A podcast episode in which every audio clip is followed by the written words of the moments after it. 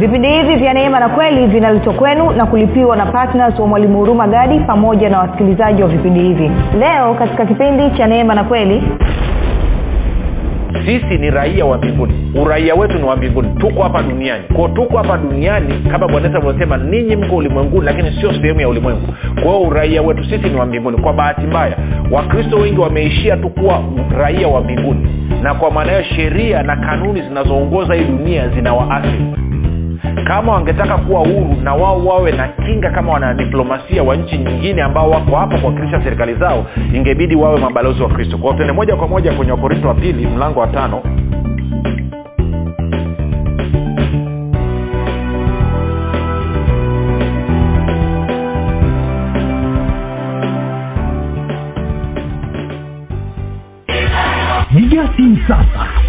oda ya kitabu kipya cha mwalimu huruma gadi kinachoitwa nguvu ya ukili kitakachotoka tarehe moja ya mwezi wa tisa elfu mbili na ishirini. Watu mia tano wa kwanza watakaoweka oda kabla ya tarehe moja ya mwezi wa tisa elfu mbili na ishirini watapata punguzo la asilimia ishirini na tano. Ili kuweka oda yako piga simu sasa sifuri saba sita nne mia tano mia mbili arobaini na mbili au sifuri sita saba tatu 5 242 na 789 5 242 badirisha maisha yako milele kwa kujipatia kitabu hiki cha nguvu ya ukili ambapo mwalimu huruma gadi anakuletea ufahamu sahihi wa namna ya kushirikiana na roho wa mungu pamoja na neno la mungu ili kuhakikisha maono yote na mapenzi yote yaliyonayo mungu juu ya maisha yako yanatimia hapa duniani na wakati huu wa sasa. Kati ya mambo yanayojadiliwa katika kitabu hiki ukili ni nini katika mtazamo wa agano jipya uhusiano kati ya ukiri na imani. Uhusiano kati ya imani na sheria zinazoongoza ulimwengu wa roho. Namna ya kusababisha uzima baraka na mema kudhihirika na kutenda kazi katika maisha ya mkristo. Namna ya kuumba maisha unayoyataka. Namna ya kusababisha ufalme wa mungu ukutumikie namna ya kushirikiana na malaika kuleta matokeo unayoyataka. Vile vile katika kitabu hiki cha ukili mwalimu huruma gadi anakuletea ukili utakaokuwezesha kufaidi mema yote yaliyokusudiwa na mungu juu ya maisha yako. Ndani ya kitabu hiki utakutana na ukili wa haki ukili wa baraka ukili wa ulinzi ukili wa uponyaji na afya ukili wa ulinzi na mafanikio ya watoto katika masomo ukili wa kibari cha upendeleo ukili wa kulipa kufuta na kuondoa madeni ukili wa kulipwa na kukusanya madeni unayodai ukili wa ulipaji wa bili za kila mwezi kwa wakati ukili wa mafanikio na ustawi katika ndoa ukili wa maongezeko na ustawi katika biashara na kazi za mikono ukili wa wema na upendo wa mungu ukili wa ushirika wa mwili na damu ya yesu. Ili kuweka oda ya kitabu kipya cha mwalimu huruma gadi kinachoitwa nguvu ya ukili. Kabla ya tarehe moja ya mwezi wa tisa elfu mbili na ishirini ili upate punguzo la asilimia ishirini na tano. Piga simu sasa sifuri saba sita nne mia tano mia mbili arobaini na mbili au sifuri sita saba tatu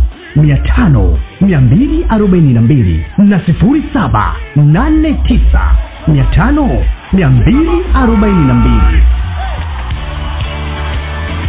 If you know he's able. Yeah. Everybody say, oh.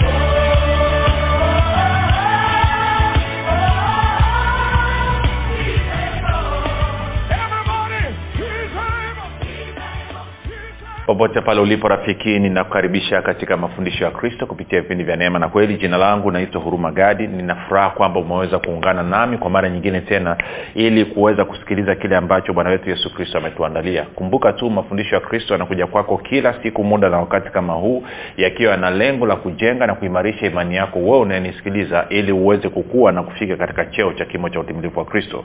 Kwa lugha nyingine ufike mahali uweze kufikiri kama kristo uweze kuzungumza kama kristo na uweze kutenda kama kristo kufikiri kwako rafiki kuna mchango wa moja kwa moja katika kuamini kwako. Ukifikiri vibaya utaamini vibaya. Ukifikiri vizuri utaamini ukifikiri vibaya utaamini vibaya lakini pia ukifikiri vizuri utaamini vizuri. Hivyo basi fanya maamuzi ya kufikiri vizuri na kufikiri vizuri ni kufikiri kama kristo. Na ili uweze kufikiri kama kristo huna budi kuwa mwanafunzi wa kristo. Na mwanafunzi wa kristo anasikiliza na kufuatilia mafundisho ya kristo kupitia vipindi vya neema na kweli.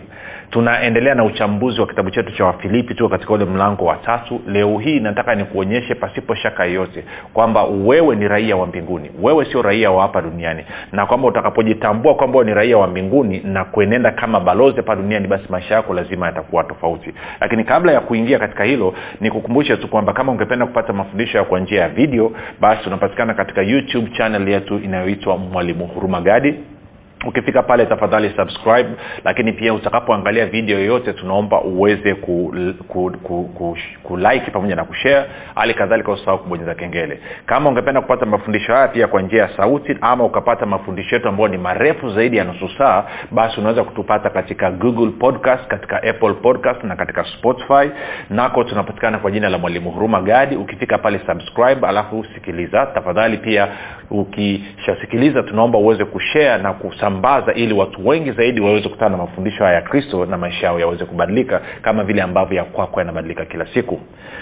Ni kukumbushe pia kama ungependa kupata mafundisho ya kwa njia ya whatsapp ama telegram basi kuna grupu linaitwa mwanafunzi wa kristo. Unaweza ukatuma ujumbe mfupi tu ukasema niunge katika namba 789 5242 789 nawe utaunganishwa baada ya kusema hayo basi ni kushukuru wewe ambao umekuwa ukisikiliza na kufuatilia mafundisho ya kristo kila itwapo leo. Umekuwa ukifundisha na kuhamasisha wengine pia waweze kusikiliza. Na kupa ongera sana rafiki hakika umethibitisha kwa vitendo kwamba wewe ni mwanafunzi wa kristo. Kumbuka mwanafunzi wa kristo ni mtu yeyote anayekubaliana na kusaidia kusambaza mafundisho ya kristo.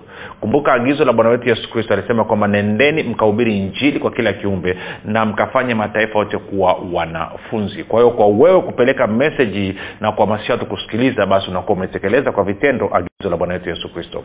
Nitoe shukurani za dhati pia kwako wewe ambao umekuwa ukifanya maombi kwa ajili ya kwangu mimi pamoja na timu yangu. Asante sana kwa maombi yako. Asante pia kwa maombi yako kwa ajili ya wasikilizaji wa vipindi vya neema na kweli. Na kumbuka tu unapoombea wasikilizaji wa vipindi vya neema na kweli basi waombee sawasawa na waefeso mlango wa kwanza mstari wa kumi na saba hadi wa ishiri na tatu ili macho ya mioyo yao yaweze kutiwa nuru ili waweze kupokea hekima pamoja na ufahamu wa rohoni ili waweze kumjua mungu pamoja na kumjua kristo pamoja na wito wa kristo pamoja na utajiri wa, wa utukufu wa mungu ulioko ndani ya watakatifu pamoja na nguvu ya ufufuo ambayo iko ndani mwao pamoja na mamlaka kuu ya yesu kristo ambaye hakuna anaweza kuipinga. Kwa hiyo ndio nakwambia omba sasana waefeso mlango wa kwanza mstari wa 17 hadi ishiri na tatu. Unaponisikia mimi nikifundisha na mafundisho yangu yako tofauti na kuzungumza kwangu tofauti labda na watumishi wengi sana na unaona nimejikita zaidi katika agano jipya na nalielewa vizuri ni kwa sababu ya ombi hili la waefeso mlango wa kwanza mstari wa 17 hadi ishiri tatu. Pia sambamba na hilo ni wakolosai mlango wa kwanza mstari wa tisa hadi wa kumi na moja. Hiyo ndio siri ya kumjua kristo ndio siri ya kupata ufunuo kuhusu kristo. Wakolosai moja mstari wa, ti, wa mpaka ule wa kumi na moja. Pia usahau kuacha kuomba kwamba mungu atume malaika pamoja na nguvu ya ufufuo nguvu ya roho mtakatifu iweze kukusanya na kuwaweka watu waweze kukutana na vipindi vya, uh, vya neema na kweli ni kushukuru pia wewe ambao umefanya maamuzi ya kuwa wa vipindi vya neema na kweli. Nasema asante sana kwa, kwa kutoa sadaka yako ya upendo kila mwezi. Mapato yako yanaleta tofauti. Unaweza usijue unaweza usione rafiki lakini nakuhakikishia siku utakaposimama mbele ya kiti cha enzi cha kristo atakuonyesha matunda ya kazi yako. Atakwambia njoo mwanangu nikuonyeshe jinsi ambavyo fedha yako sadaka yako ya upendo ambao uliitoa kusapoti vipindi vya neema na kweli jinsi ambavyo ulileta mageuzi katika maisha ya watu. Utaonyeshwa watu mamia kwa maelfu na najua kabisa. Moyo wako utajaa shukurani utajaa furaha kubwa kwa sababu hata ukutarajia kufanya hivyo. Lakini kwa sababu ya kujitoa kwako na kushirikiana na kile ambacho mungu amenituma basi umeweza kuleta mabadiliko katika maisha ya watu wengi. Baada ya kusema hayo basi nataka tuendelee moja kwa moja. Tuende kwenye wafilipi mlango la watatu na nianze mstari ule wa kumi na saba. Wa filipi tatu kumi na saba. Nataka tuchanje mbuga tumalizie. Anasema hivi paulo anasema hivi ndugu zangu mnifuate mimi mkawatazame wao waendao kwa kuufuata mfano tuliowapa ninyi. Kwa anasema niigeni mimi na mkawaige wale ambao wameonyesha mfano mzuri eh, ambao mfano ule ambao sisi tuliwaachia. Kwao igeni enendeni kama sisi tulivyoenenda katikati yenu ndivyo anavyosema. Kumi na nane anasema maana wengi huenenda ambao nimewaambieni mara nyingi habari zao na sasa nawaambia hata kwa machozi kuwa ni adui za msalaba wa kristo mwisho wao ni uharibifu mungu wao ni tumbo utukufu wao u katika fedheha yao waniao mabaya mambo ya duniani moja hiyo lugha inakuwa ngumu kidogo. Hebu moja nisome mstari wa kumi na nane na kumi na tisa eh, nisome kutoka kwenye kwenye tafsiri ya neno tuone inaendaje. Tafsiri ya neno anasema hivi kwa maana kama nilivyokwisha kuwaambia mara nyingi kabla nami sasa nasema tena hata kwa machozi watu wengi wanaishi kama adui wa msalaba wa kristo. Mwisho wa watu hao ni maangamizi. Mungu wao ni tumbo na utukufu wao ni aibu na mawazo yao yamo katika mambo ya dunia. Kwa anasema hawa watu kuna watu of course paulo alikuwa anazungumzia tangu mlango wa kwanza an, analalama kidogo ama an, anasikitishwa na watu ambao kichocheo chao cha kuhubiri injili kichocheo chao cha kufanya kazi ya mungu ni tumbo na kupata kusifiwa utukufu. Sasa ni vikundi viwili ama ni, ni, ni mambo mawili yanaweza yakatenda kazi yote ndani ya mtu mmoja ama yanaweza kawa mmoja na jambo moja na mwingine na jambo jingine. Lakini anasema kwamba kuna watu ambao wanasukumwa na masilahi binafsi. Anasema mungu wao ni tumbo kwao maamuzi yao wanayofanya kwa ajili ya kuhubiri njili ni, yanaamuliwa na fedha. Moja nikupe mfano. Huwa napata napata changamoto napokutana na wachungaji kwa mfano baadhi wa makanisa madogo labda kuta mchungaji kanisa lake lina watu kumi lina watu kumi na tano mwingine ana watu watano mwingine ana watu saba. Anasema mwalimu ningependa uje kanisani kwetu lakini shida ni kwamba hatuko wengi na hatuna ya kukulipa. Na kitu ambacho nawambiaga kitu cha kwanza siendage mahali kwa ajili ya kulipwa hela hakuna sehemu ambayo nimewahi kufanya maamuzi kwenda kupeleka injili ama mafundisho ya kristo kwa kuangalia hela. In fact mimi nikienda ndo huwa napeleka hela hapo napoenda. Lakini jambo la pili siangalii idadi ya watu. Bwana yesu alisema nafsi moja ina thamani kuliko ulimwengu mzima. Kwao hata kama una mtu mmoja mimi nitakuja na watumishi wengi huwa wanashangaa habari hiyo. Kwa sababu kwa bahati mbaya kuna baadhi ya watumishi wanaweka masharti. Anasema kanisani kwako siji mpaka umenitengea milioni moja.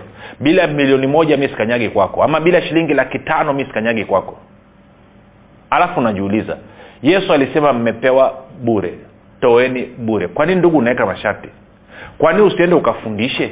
Ukawahudumie watu? Alafu kutokana na kubarikiwa kwao na kuelewa kwao. Mungu atasema na mioyo yao alafu watu watatoa sadaka yao ya shukurani wakupatie wewe. Kwa nini wanataka kuweka masharti? Ndio ambao paulo analalamika anasema watu namna hii kwamba wamefika mahali sasa wana, wanatumikia matumbo yao. Haina tofauti sana na kipindi kile cha bwana yesu ambako alikwenda hekaluni ikabidi awacharazi watu viboko kwa sababu anasema wamegeuza nyumba ya mungu kuwa sehemu ya biashara.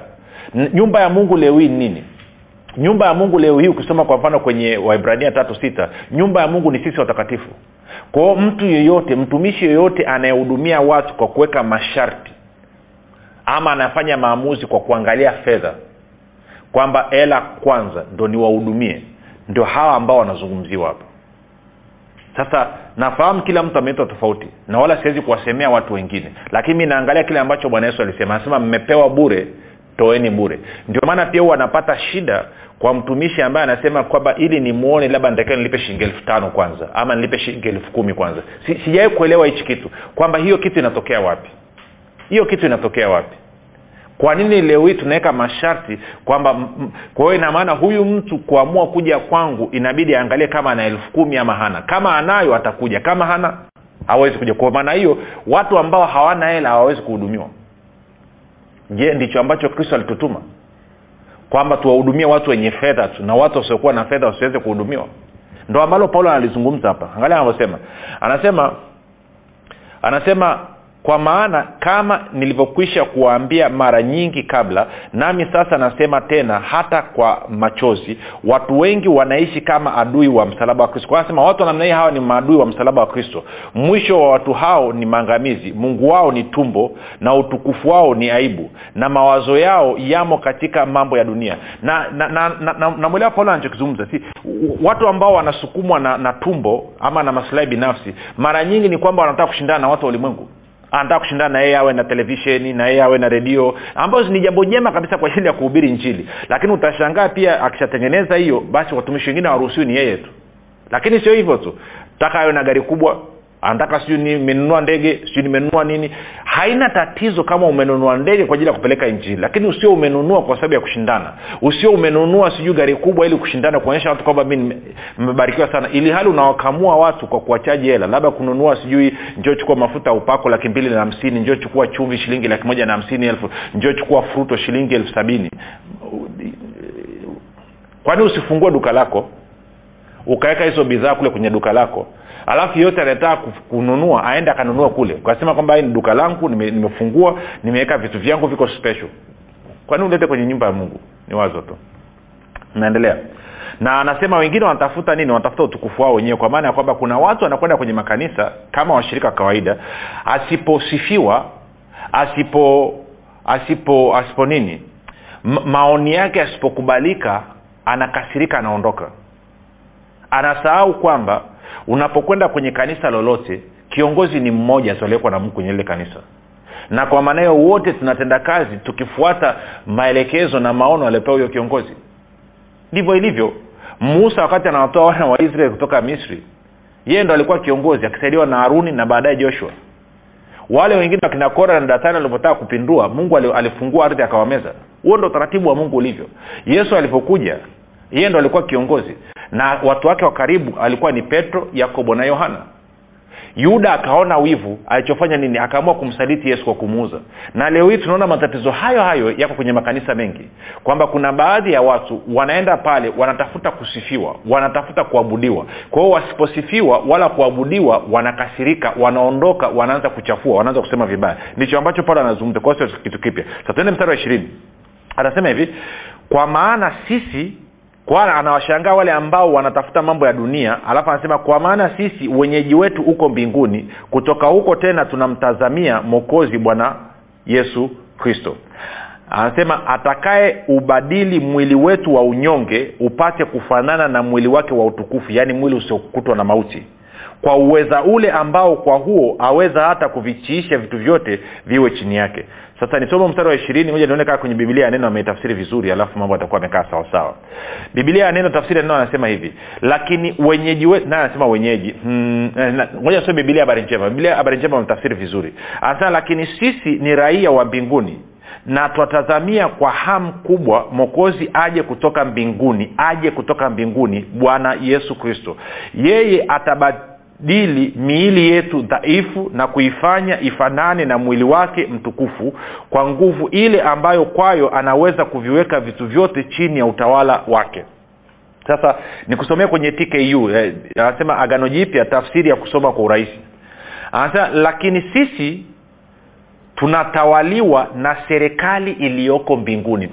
Supa kabisa. Lakini sisi tunatawaliwa na serikali iliyoko mbinguni. Na kama tunatawaliwa na serikali iliyoko mbinguni maanake sisi ni raia wa mbinguni. Kwa lakini sisi tunatawaliwa na serikali iliyoko mbinguni tunamsubiri mwokozi wetu bwana wetu yesu kristo atakayekuja kutoka mbinguni kwao yesu anakuja wapi? Anakuja duniani. Tunamsubiri atakayekuja kutoka mbinguni. Alafu anasema ataibatilisha miili yetu minyenyekevu na kuifanya iwe kama mwili wake yeye mwenyewe mwili wenye utukufu. Kristo atafanya hivi kwa nguvu yake inayomwezesha kutawala juu ya vyote. Sasa na vitu vingi vya kuzungumza hapa. Naoja tu niseme mambo machache kitu cha kwanza bibilia inasema kwamba sisi tunatawaliwa na serikali ambayo makao makuu yake yako mbinguni maanake ufalme wa mungu. Na kwa maana hiyo sisi ni raia wa mbinguni. Sisi ni raia wa mbinguni. Ukisoma kwenye waefeso mlango wa pili waefeso mlango wa pili na mstari ule mstari wa ngapi? Mstari wa kumi na nane hadi wa kumi na tisa uh, nitasoma biblia kawaida tarudi kwenye biblia ya ya ya, ya, ya habari njema. Anasema kwa maana kwa yeye kwa yeye yaani kristo sisi sote tumepata njia ya kumkaribia baba ama kumfikia baba access katika roho mmoja yaani roho mtakatifu. Kumi na tisa. Basi tangu sasa ninyi si wageni wala wapitaji bali ninyi ni wenyeji pamoja na watakatifu watu nyumbani mwake mungu. Sikia biblia habari njema anavyosema mstari wa kumi na tisa. Anasema basi nyinyi si wageni tena wala si watu wa nje nyinyi ni raia pamoja na watu wa mungu na ni watu wa jamaa ya mungu. Kwa hiyo anasema sio tu kwamba sisi ni raia wa mbinguni lakini pia sisi ni watu na familia wa mungu. Sisi ni raia wa mbinguni lakini pia sisi ni wanafamilia wa mungu. Sasa nizungumzie kitu kidogo hapa uh, uh, itatusaidia. Ita okay. Kwa wale ambao wana, wanafahamu sheria za kidiplomasia ambazo zinaongoza mataifa uh, unafahamu kwamba eh, kuna tofauti kati ya raia wa taifa la kigeni ambayo iko katika nchi lese nchi ya tanzania. Seme kuna tofauti kati ya raia wa serikali raia wa nchi ya marekani ambaye yuko hapa tanzania na tofauti kati ya mwanadiplomasia kwa maana ya balozi balozi msaidizi na, na, na raia wa marekani ambao wanafanya kazi katika ofisi za ubalozi. Kuna tofauti? Tofauti kwa wapi? Tofauti ni kwamba raia wa serikali ya marekani ama raia wa, wa nchi ya marekani ambaye yuko hapa tanzania anafungwa ama yuko chini ya sheria za nchi na anaweza kukamatwa na kushtakiwa. Tunakuona sawasawa lakini mwanadiplomasia lese kutoka taifa la marekani ambaye yuko hapa tanzania yeye ana kinga dhidi ya sheria za tanzania.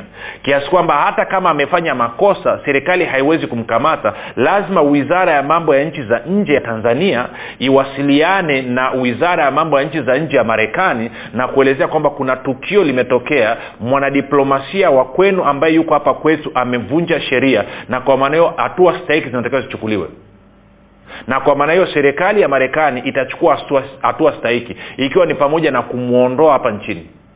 Huwezi ukamkamata ukamweka ndani. Ukimkamata ukamweka ndani umetangaza mgogoro. Sasa sisi ni raia wa mbinguni. Uraia wetu ni wa mbinguni. Tuko hapa duniani. Kwao tuko hapa duniani kama bwana yesu alivyosema ninyi mko ulimwenguni lakini sio sehemu ya ulimwengu. Kwa hiyo uraia wetu sisi ni wa mbinguni. Kwa bahati mbaya wakristo wengi wameishia tu kuwa raia wa mbinguni na kwa maana hiyo sheria na kanuni zinazoongoza hii dunia zinawaathiri. Kama wangetaka kuwa huru na wao wawe na kinga kama wanadiplomasia wa nchi nyingine ambao wako hapa kuwakilisha serikali zao ingebidi wawe mabalozi wa kristo. Kwao tuende moja kwa moja kwenye wakorinto wa pili mlango wa tano. Wakorinto wa pili mlango wa tano alafu uh, nitasoma nitasoma nitasoma mstari wa ngapi?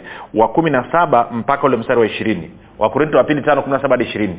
Anasema hata imekuwa mtu akiwa ndani ya kristo amekuwa kiumbe kipya ya kale yamepita. Tazama yamekuwa mapya. Kumi na nane. Lakini vyote pia vyatokana na mungu aliyetupatanisha sisi na nafsi yake kwa kristo naye alitupa huduma ya upatanisho. Kumbuka kazi ya mwanadiplomasia ni kuleta upatanisho yaani mungu alikuwa ndani ya kristo akiupatanisha ulimwengu. Niseme kazi mojawapo ya mwanadiplomasia ni kuleta upatanisho na kuwakilisha mas, kazi nyingine ni kuwakilisha maslahi ya taifa lake.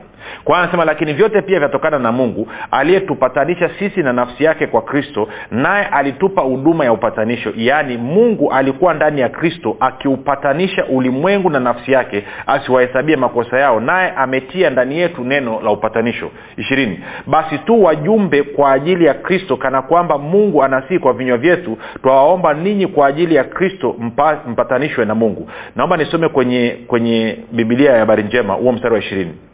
Biblia habari njema anasema hivi basi sisi tunamwakilisha kristo naye mungu mwenyewe anatutumia sisi ku, kuwasihi ninyi. Tunawaombeni kwa niaba ya kristo mpatanishwe na mungu. Sikia biblia biblia ya neno tafsiri ya neno anavyosema. Tafsiri ya neno anasema hivi kwa hiyo sisi ni mabalozi wa kristo kana kwamba mungu anawasihi kupitia kwa vinywa vyetu nasi twawaomba sana ninyi kwa niaba ya kristo mpatanishwe na mungu.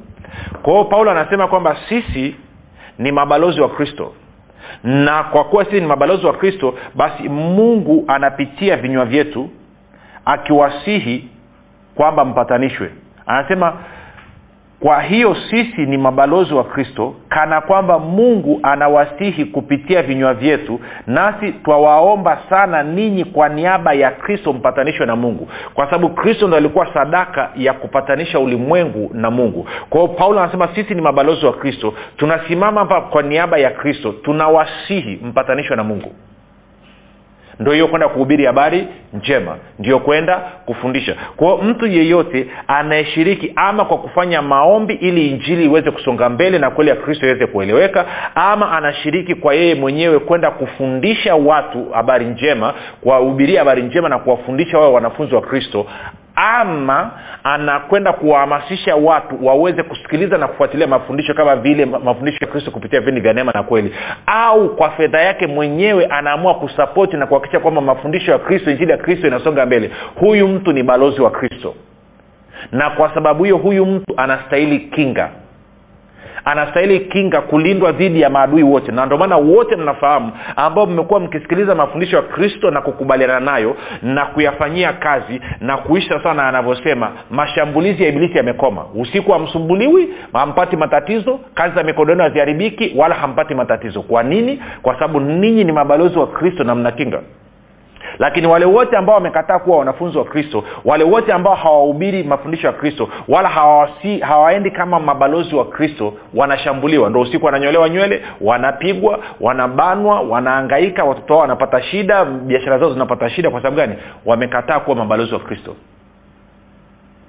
Na kwa maana hiyo hawana kinga. Lakini balozi wa kristo sio tu kwamba anakuwa ana kinga dhidi ya sheria na kanuni zinazoongoza ulimwengu ulioanguka katika dhambi lakini pia anakuwa anatakiwa kupatiwa mahitaji yake yote na serikali yake. Provision zake mahitaji yake yote yanatoka katika serikali yake. Kwao inamaana wewe kama balozi wa kristo mahitaji yako yote yanatoka mbinguni. Lakini kana kwamba haitoshi. Sio tu kwamba umepata ulinzi lakini pia umepata na mahitaji yako yanatoka mbinguni lakini pia umepewa mamlaka ya kuwakilisha. Umepewa mamlaka ya kuwakilisha. Sasa nikuulize rafiki je wewe ni balozi wa kristo? Najua kila mtu aliyezaliwa mara ya pili ni raia wa mbinguni lakini sio kila mtu ni balozi wa kristo. Unaanza kuwa balozi wa kristo unaposhiriki kwenye kazi ya upatanisho. Na kama umekuwa ukisikiliza vipindi vya, vya, vya, vya neema na kweli ama mafundisho ya kristo kupitia vipindi vya neema na kweli utaona muda wote tunajitahidi kuwafundisha watu kwamba mungu ana hasira na mtu. In fact tunajaribu kuwaonyesha watu kwamba mungu anakupenda mno na kristo anakupenda mno kiasi kwamba alikufa msalabani kwa ajili yako. Na leo hii unakubalika mbele za mungu kwa sababu ya kristo mungu amekuondolea mzigo amekuondolea mateso amekuondolea presha na kwamba leo hii anakukubali kwa sababu ya kile ambacho kristo amekifanya. Kwao wale wote wanaoshiriki kuwezesha kwa mfano mafundisho ya kristo kuwa hewani kuanzia wanaotayarisha vipindi mpaka wanaosababisha mafundisho yanakwenda hewani iwe ni kwa fedha yako iwe ni kwa maombi yako iwe ni kwa ajili ya kurekodi wote ninyi ni mabalozi wa kristo. Na kwa maana hiyo mnastahili kupata kinga ndio maana kuna malaika wa kutosha wamewazunguka muda wote kwa sababu ninyi ni watu wa thamani sana. Kumbuka tumetaka kuona hata mistari michache iliyopita kuna watu ambao wao wanapinga msalaba wa kristo kwa sababu hawataki watu waelewe kweli ya kristo. Kwa sababu watu wakielewa kweli ya kristo wataacha kuwa wategemezi kwa wa, wa, wa, watumishi. Na kwa maanao wataweza kusimama kwa miguu yao mwenyewe. Na ukifanya hivyo kwa maslahi hailipi. Mimi kama mtumishi haitanilipa sana wewe ukiweza kusimama na kujitegemea kwa miguu yako mwenyewe. Maana yake sitaweza kuvuna kitu kwako tena. Kwa sababu hutanihitaji mimi tena. Hutanitegemea mimi tena. Ila wewe utatoka sasa uende ukawe balozi wa kristo na na watumishi wengi nawatishe kwamba tutakula wapi. Na ndicho ambacho paulo alikuwa anakizungumzia kwamba anasema hawa mungu wao ni matumbo. Lakini wewe rafiki unayenisikiliza wewe ni balozi wa kristo. Leo hii chukua hatua. Hakikisha unawafikia watu na habari njema. Hakikisha unahamasisha watu kuwa wanafunzi wa kristo. Sio wanafunzi wa musa. Ukihamasisha tu kuwa wanafunzi wa musa ukawarusha kwenye torati sheria amri kumi wewe sio balozi wa kristo wewe unakuwa ni balozi wa musa. Na balozi wa musa hana ulinzi. Na musa hana serikali. Mwenye serikali ni kristo ukienda kwa musa utapata torati na madhara ya torati. Lakini kwa kristo serikali ya ufalme wa mungu itakuhudumia itakulinda na tatu itakupa mamlaka ya kuweza kuiwakilisha. Na kwa maana hiyo neno lako litaanza kuwa na nguvu litakuwa lina mamlaka. Kila utakapotamka lazima serikali ya ufalme wa mbinguni iunge mkono kuzimu lazima watii. Kwa hiyo uamuzi ni wakwako rafiki sasa kama umenisikiza sasa nataka kuwa balozi wa kristo hatua ya kwanza ni kuzaliwa ili uwe raia. Mara ya pili uwe raia katika serikali ya mbinguni ama ufalme wa mbinguni. Fanya maombi yafuatayo katika vilindi vya moyo wako. Sema mungu wa mbinguni nimesikia habari njema. Ninaamini kuwa yesu kristo ni mwanao. Alikufa msalabani aondoe dhambi zangu zote. Kisha akafufuka ili mimi niwe mwenye haki. Naakiri kwa kinywa changu ya kuwa yesu ni bwana. Bwana yesu ninakukaribisha katika maisha yangu. Uwe bwana na mwokozi wa maisha yangu. Asante kwa maana mimi sasa ni mwana wa mungu. Rafiki gera nakukaribisha katika familia ya mungu nakabidhi mkononi mwa roho mtakatifu ambako ni salama. Tukutane kesho muda na wakati kama huu. Jina langu naitwa huruma gari na yesu ni kristo na bwana